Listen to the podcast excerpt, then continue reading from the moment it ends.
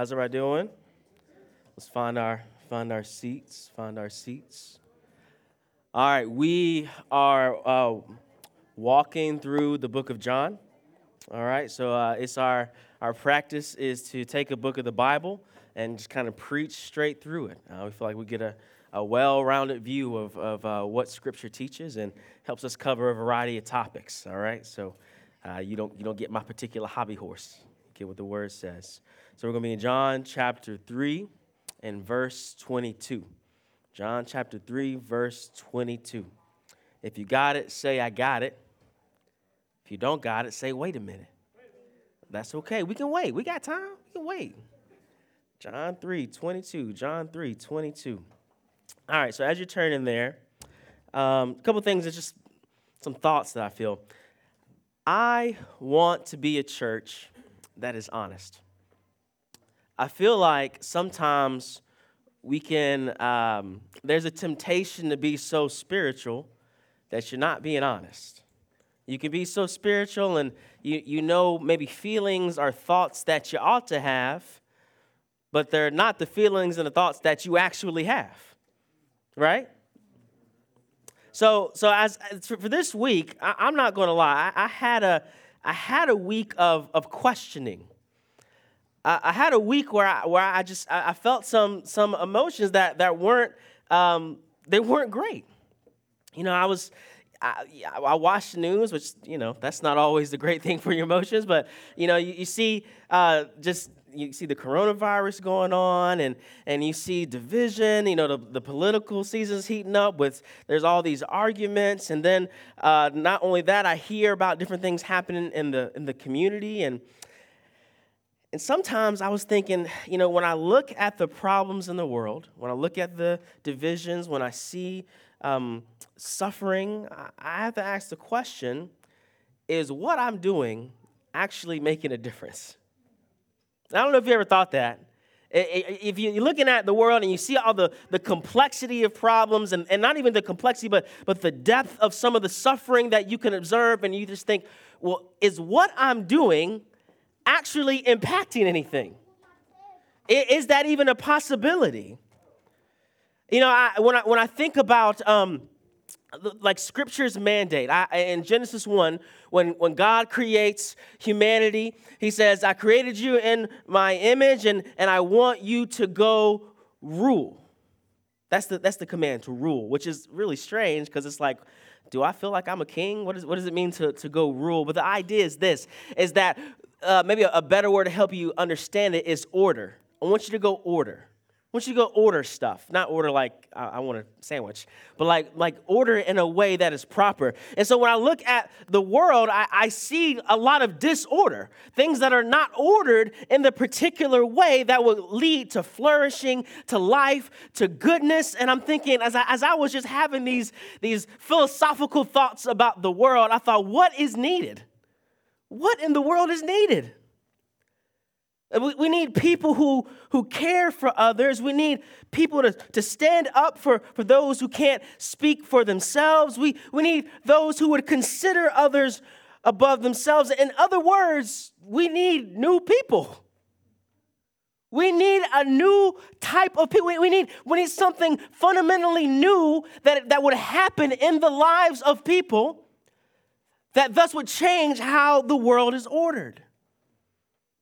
And here's the interesting thing when you think of a spiritually mature person, I want you to think like, what comes to your mind? If you think of somebody who's spiritual, now, from the world's perspective, maybe you would, you would think of somebody who can quote a lot of scripture, or, or if, if, depending on where you come from, you might think of somebody who might even be prideful, a little, little uh, uppity about what they may know. But I want to tell you that the goal of spiritual maturity is that you would love others well. And so, and so then, then go, go back to the question if, if what we believe about Scripture is true and what we believe about God's intentions are true, is that He wants to make us spiritually mature, meaning that we would love others well. And then just think about what would happen in a world where everybody loved each other well. Would we not see a lot of the correction to the chaos? That if, if we considered others above ourselves and love others well. So then the question is well, well how, what, what does it look like to, to, to grow in spiritual maturity? And, and my contention in this text is this is that, is that humility, humility is the key to spiritual maturity. Humility is the key to spiritual maturity. Let's look at John 3, verse 22. It says, After this, Jesus and his disciples went to the Judean countryside where he spent time with them and baptized. John, John the Baptist, John also was baptizing in Aenon near Salim because there was plenty of water there. People were coming and being baptized since John had not yet been thrown into prison. Then a dispute arose between John's disciples and a Jew about purification. So they came to John and told him, Rabbi, the one you testified about and who was with you across the Jordan is baptizing, and everyone is going to him. John responded, No one can receive anything unless it has, has been given to him from heaven. You yourselves can testify that I said, I am not the Messiah, but I have been sent ahead of him. He who has the bride is the groom, but the groom's friend who stands by and listens for him rejoices greatly at the groom's voice. So this joy of mine is complete. He must increase, but I must decrease. The one who comes from above is above all. The one who is from the earth is earthly and speaks in earthly terms. The one who comes from heaven is above all. He testifies to what he has seen and heard, and yet no one accepts his testimony. The one who has accepted his testimony has affirmed that God is true. For the one whom God sent speaks God's words since he gives the Spirit without measure. The Father loves the Son and has given all things into his hands. The one who believes in the Son has eternal life, but the one who rejects the Son will not see life. Instead, the wrath of God remains on him. Let's pray. Lord Jesus, there are times when we read your word and it is indeed complex. And Lord, we need your help to understand your word. Lord, we need your, your help to, to not only understand your word, but to obey your word. So, would you, in your kindness, help us to do just that? To listen and obey your word. In Jesus' name, amen. Amen. Now, one of the, the key traits that we see in the life of Jesus is that he himself embraced humility. So when I look at verse 22, it says, After this, Jesus and his disciples went to the Judean countryside where he spent time with them and baptized. Now, the, after this, you got to ask, well, what happened before that? What was going on before that is that Jesus was in Jerusalem, the, the capital city of, of religion from a Jewish perspective, yeah? It, it was where you would want to be if you were a religious teacher. In fact, when he was in Jerusalem, if we go back to chapter 2 and verse 23, it says, While he was in Jerusalem during, during the Passover festival, many believed in his name when they saw the signs he was doing. So he's in Jerusalem, he's doing signs, he's teaching, and all these people are believing on him. And not only that, after that, we have Nicodemus, who was one of the religious leaders, is coming to him at night, basically saying, Yo, can you teach me? Now, from Jesus' perspective, if you're like, oh, I have come here to start a religious movement, it would make sense to stay in Jerusalem, right? You had more people, more influence right there. Yet, he left the popularity and the platform of the city for the sake of discipleship. He left the popularity and the platform of the city for the sake of discipleship he did what was counterintuitive to start a religious movement. Instead of building a large crowd, he invested in his disciples and, and did a comparatively regular ministry. See, this, this was a humble thing because Jesus could have literally spent time with anyone. Like he could have walked into any palace into any religious leader's uh, meeting, and he could have spoke in a way and have done signs in a way where he would have been the center of attention and he would have been able to gain notoriety and he would have been able to start any type of movement that he wanted to do. Yet I think he did, in my opinion, what was harder. Instead of investing widely, he invested deeply with a few. Now, I can tell you this because I, have done both. Listen, what I'm doing right now is easier than actually building relationships and dealing with the mess in somebody's life. It's just true. So, so if he, Jesus, the Son of God, he could have had all the notoriety, he could have, have bypassed some of the suffering. but he said, No, I love these disciples. I love these, these regular, sinful men. And I'm going to withdraw and I'm going to spend time with them. Now, here's one thing we know about the disciples they weren't always the sharpest tool in the box. Okay? They weren't, they weren't like the, the, the religious elite. You know, the, the, the, night before he's crucified, Peter's cutting off people's ear. You know, I mean, it's just, just it's just not the, it's not the cream of the crop. Is what's going down. And Jesus says, "Now, nah, what I want to do is I want to invest deeply in a few people that are actually highly messed up, and I'm going to build a movement off of these people." Now that that is so that is so counterintuitive. I think a lot of times what happens is when we read scripture, it seems it's so far uh, away from our modern context that we don't actually uh, pull it into what that would look like right here.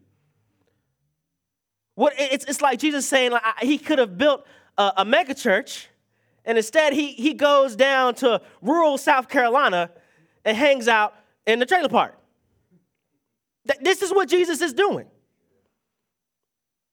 demonstrating his humility and his love and his care, not, not for the elite, but for everyday people. Now, the question is what does that say for us? Now, if, if Jesus' example of influence, of literally to, to, to start changing how people think and how they operate, if his decision is to not speak broadly, but to invest deeply in a few, what does that say for us? That we should seek to, to serve and invest in a few over against trying to build the largest platform. Now, we all have aspirations and dreams, and they, they, they can be good and wonderful, but, but we don't want our aspirations and dreams to trump what actually is important that we would invest in people. And listen, if we're honest, wherever our circles are, your neighborhood, your, your workplace, your family, you, you probably have some favorites in your heart. I probably would rather spend time with, you know, the less complicated person. But Jesus challenges us to say, no, no, no. To live out the calling of discipleship means that we would invest in the least and the lost, and that we would invest relationally deep. See, we need to see the power of long term personal investment in others. See, I started with this question of looking at the problems of the world, right? And, and, and, when we look at this huge scope, which listen, I want you to understand, Jesus came to the world to what? To save it. Jesus, his mission is global. And Jesus says, I'm going to accomplish my global mission by investing in a few regular people. And what that says for us is that how we would follow him and how we would imitate him is saying, I want to find a few regular people and I want to invest my life. What the, I want you to understand the difference between a platform where you might speak broadly and personal investment is one where if I speak broadly, I don't actually have to be known. Not really. You don't really have to know me.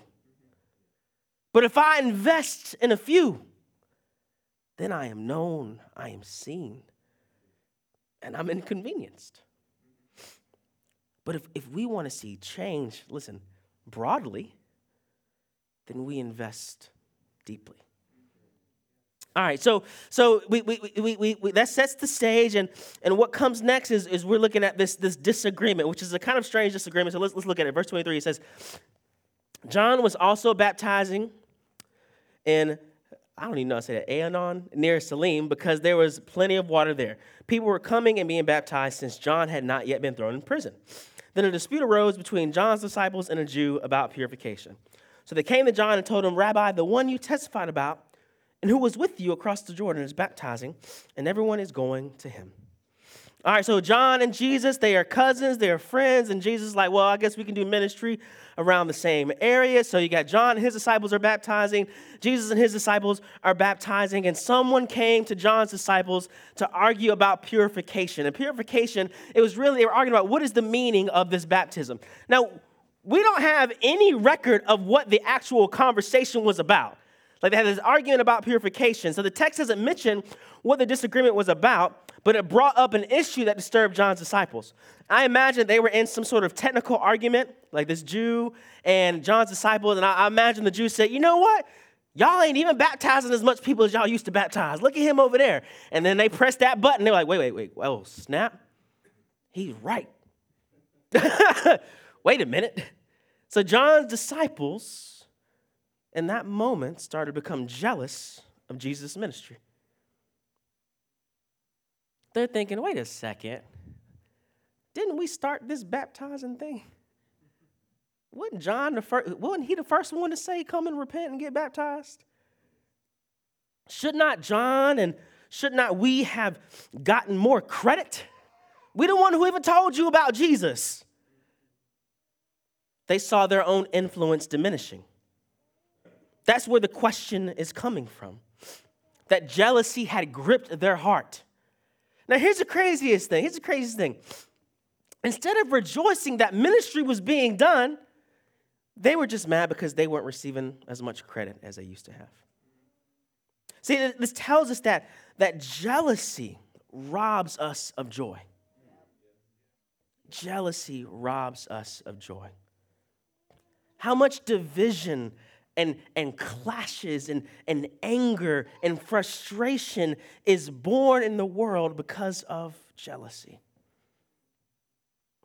It can be something even simple. I don't know if you've ever gone to a restaurant. Maybe you go to your favorite restaurant. I got a couple favorite restaurants, and I know there's certain certain dishes that I'm like, I know that's good. I'm gonna get a I'm gonna get a good meal.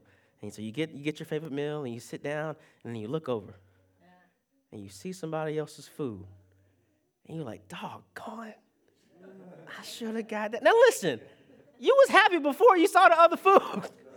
You, you like, I was going to get something good, but but we have these, these feelings of jealousy so easily will arise, and if, if they're left unchecked, they deal damage. Now, here's what I love. I love John's response, right? Because because he could have responded in a variety of ways. He could have been like, wait, oh, snap. We got to redouble our ministry efforts. And yet, John responded in humility. Look at verse 28. He says, You yourselves can testify that I said, I am not the Messiah, but I've been sent ahead of him. He who has the bride is the groom. But the groom's friend, who stands by and listens for him, rejoices greatly at the groom's voice. So this joy of mine is complete.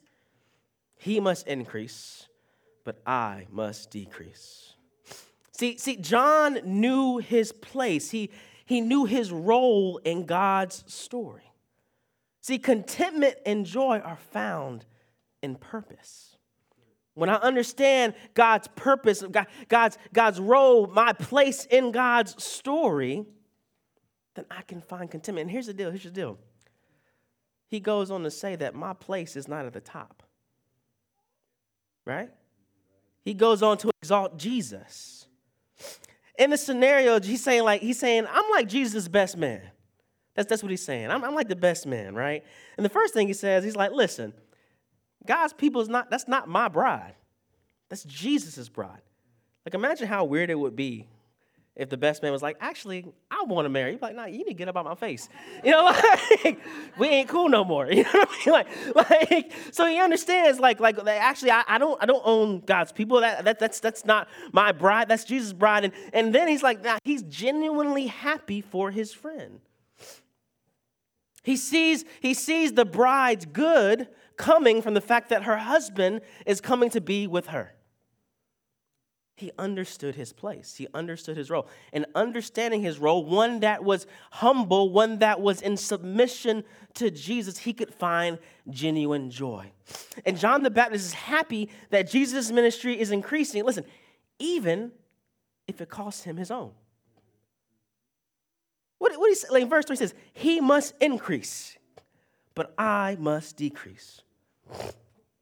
Here's the beautiful thing is, is as we humble ourselves, God's glory can be seen more clearly. That is counterintuitive to what we would want to do. We all have this, this inner desire for self promotion.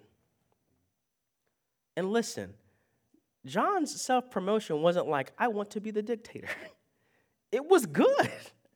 He, he wanted to share about God's goodness, but even that can be tainted. And so John's embrace of humility led the bride to her groom. Now, the question that his disciples should have asked, or probably were asking, but maybe not have said, is how is he okay with this de- decrease? Like, how is he just so calm the, about the fact that his ministry is decreasing? Let's look at verse 31. He says, The one who comes from above is above all. The one who is from earth is earthly and speaks in earthly terms. The one who comes from heaven is above all. He testifies to what he has seen and heard, yet no one accepts his testimony. The one who has accepted his testimony has affirmed that God is true. So again, John is affirming like this humility, it comes from recognizing his place. That compared to Jesus, Jesus is here and John is here. I, it's, it's such an interesting thing because we, we live in a world that, that we always want to be affirmed. And sometimes we can't recognize that humility is the safer place. See, uh, uh imagine this. Imagine, imagine if, if your house was on fire, right? And let's just say that you are not a firefighter, okay? You're just a regular person. Your house is on fire, and the firefighter comes and he puts the fire out, out in your house. And then you get mad at the firefighter because he gets credit for putting the fire out. It's like, but that, but you couldn't have done that. That, that wasn't your role. Like you didn't, you didn't have the equipment. That's what John's saying. John's saying, listen, I, I, I'm not the one who can save the world. I didn't come from heaven. I don't have all the information, but I can tell you about the one who does. I can point you to the one who knows. He goes, he goes on to say, say that, that, that, that Jesus, verse 32, Jesus testifies to what he has seen and heard, yet no one accepts his testimony. That Jesus are, are, that the people are rejecting Jesus. They're rejecting his testimony, which is ludicrous because he is the only one who actually knows what's going on. But see, rejecting the testimony of Jesus is actually an elevation of your own status. Because, the, the, like, just like John, we are earthly, we are finite, we don't have infinite knowledge. See, re- re- rejecting Jesus is like rejecting the warnings of a time traveler. He came from the future. He knows what's going to happen. And you're like, nah, I'm good. I'm good. Here's the beautiful thing is that Jesus uses his ultimate status to not boast in himself, but to save us. In verse 34, it says, For the one whom God sent speaks God's words since he gives the Spirit without measure. The Father loves the Son and has given all things into his hands. The one who believes in the Son has eternal life, but the one who rejects the Son will not see life. Instead, the wrath of God remains on him. This is saying that Jesus is the one with all things. This is, says that Jesus has the Holy Spirit without measure. That's what verse 34 says, that, that, that, that he gives the Spirit to Jesus without measure. Now, the scripture teaches that the Holy Spirit gives life. upholds things, that, that, that, that is the, the, the source of the power uh, in, in creation, and that Jesus has the Holy Spirit without measure. Not only that, that God the Father, all of his love, all of his affection has been placed on Jesus. And not only that, that he has all this authority, that he has the authority to do whatever he would want to do. And what he uses with, with this creative power, with the Father's affection, and with his authority is that he lays it down for us so that we could have life. He used his status and access to give life to the humble. He's like, I have everything, and what I want to do is I want to give you eternal life. Now, eternal life is, is, is, is, a very interesting saying because when you, when you hear the phrase eternal life, you think live forever, which, you know, you kind of put the words together. But what's interesting is that, that Jesus defines what eternal life is later in the book of John. In John 17, 3, he says, Eternal life is to know the one and only true God and Jesus Christ, whom he has sent.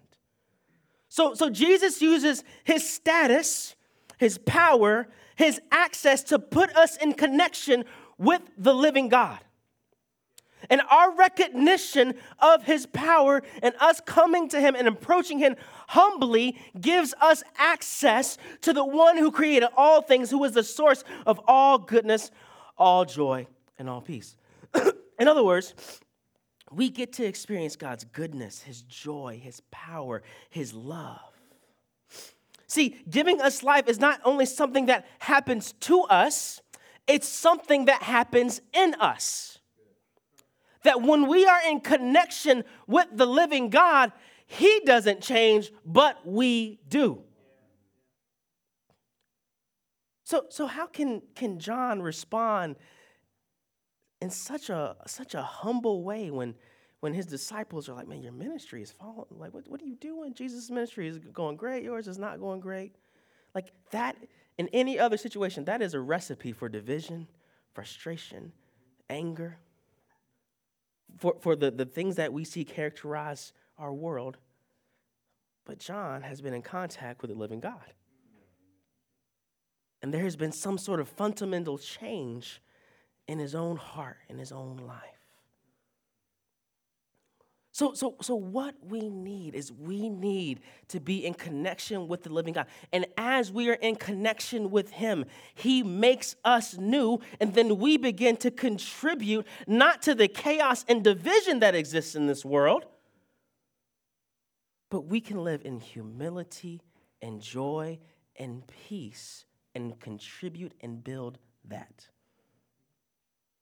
Now he says something interesting, and I feel like uh, this is this might not be true, but I feel like every time that I read or say something out loud about God's wrath, that that is that makes people supremely uncomfortable.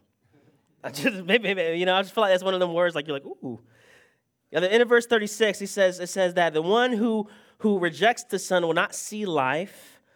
Instead, the wrath of God will remain on him.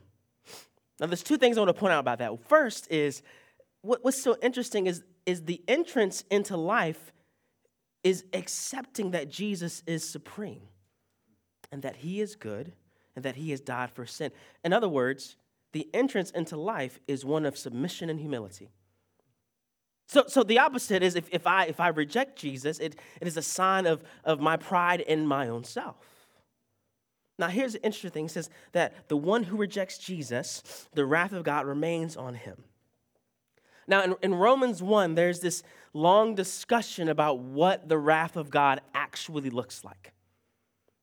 In Romans 1, when it discusses God's wrath, it says that, that, God, that, that people, instead of worshiping the Creator, they started worshiping created things, and God, in His wrath, gave them over to what they wanted.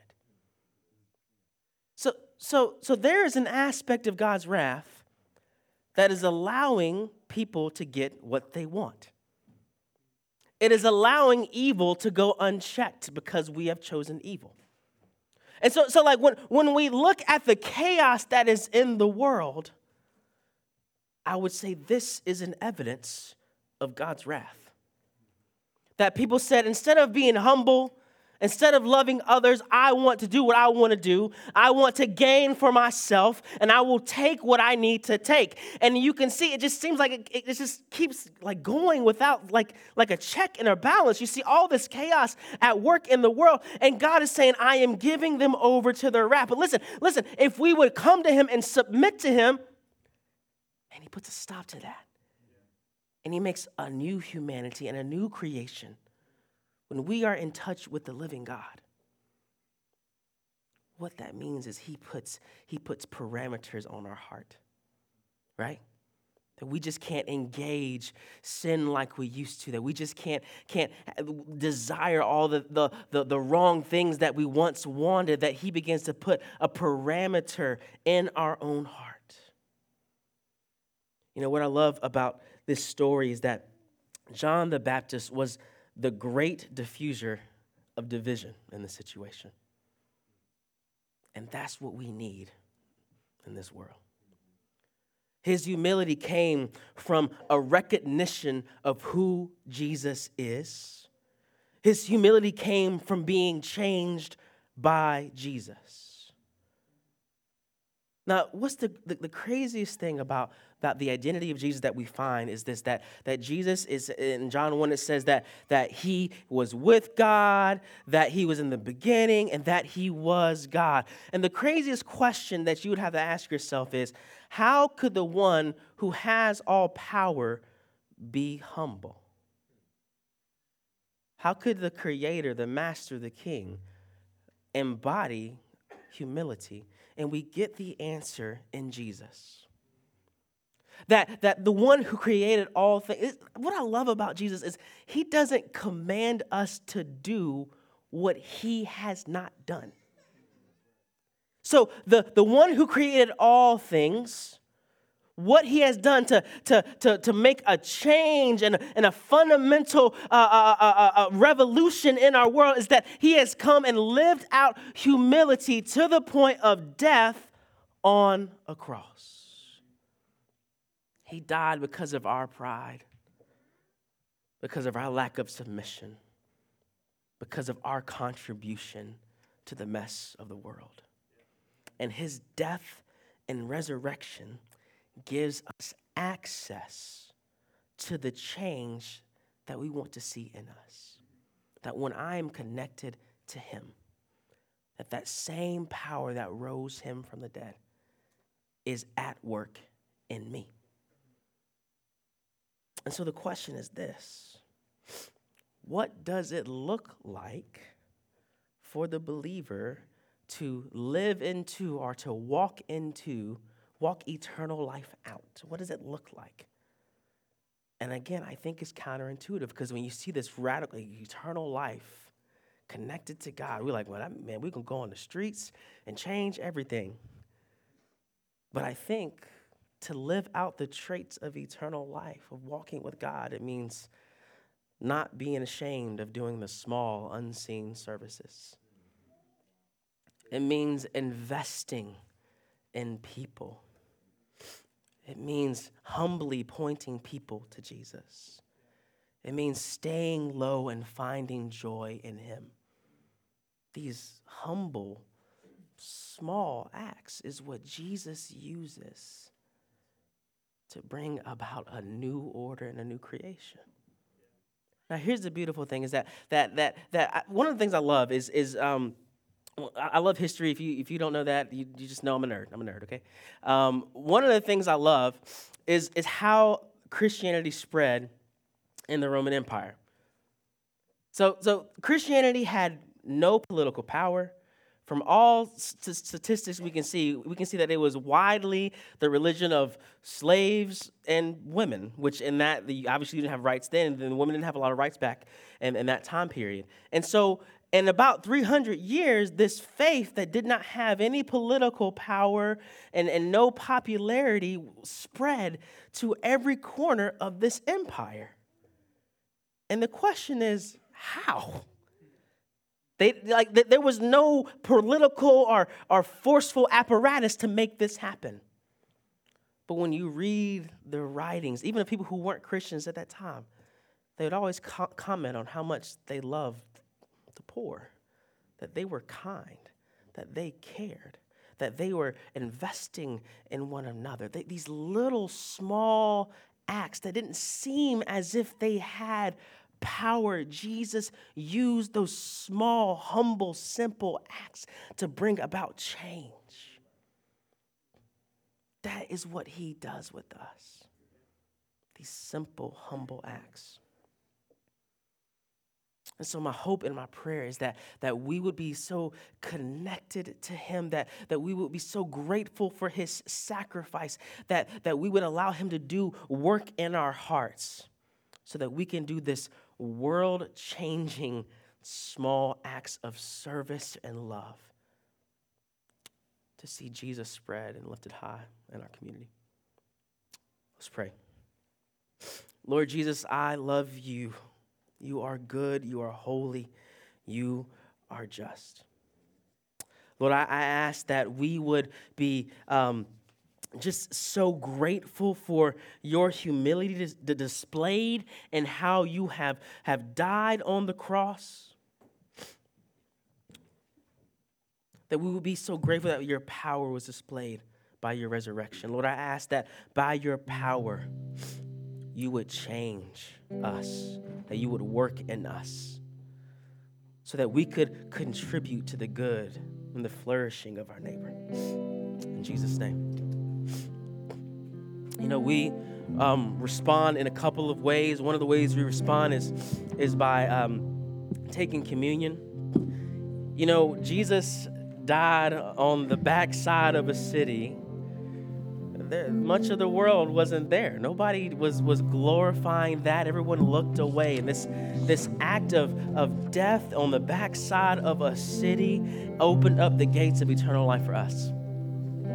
And we, we remember when we remember that he said that with the bread he broke and he said, This is my body that is broken for you. And he took the cup and he said, said, This is my blood that is spilled for you for the forgiveness of sins. And when we take that, we are remembering and experiencing His goodness. So when you feel ready, you can come and we have the two options. You can take the bread, or, you know, if you're feeling like you're sick, take one of these. All right, have the communion cup, and this is some hand sanitizer right here. But um, let's stand and worship, and when you feel led, come and take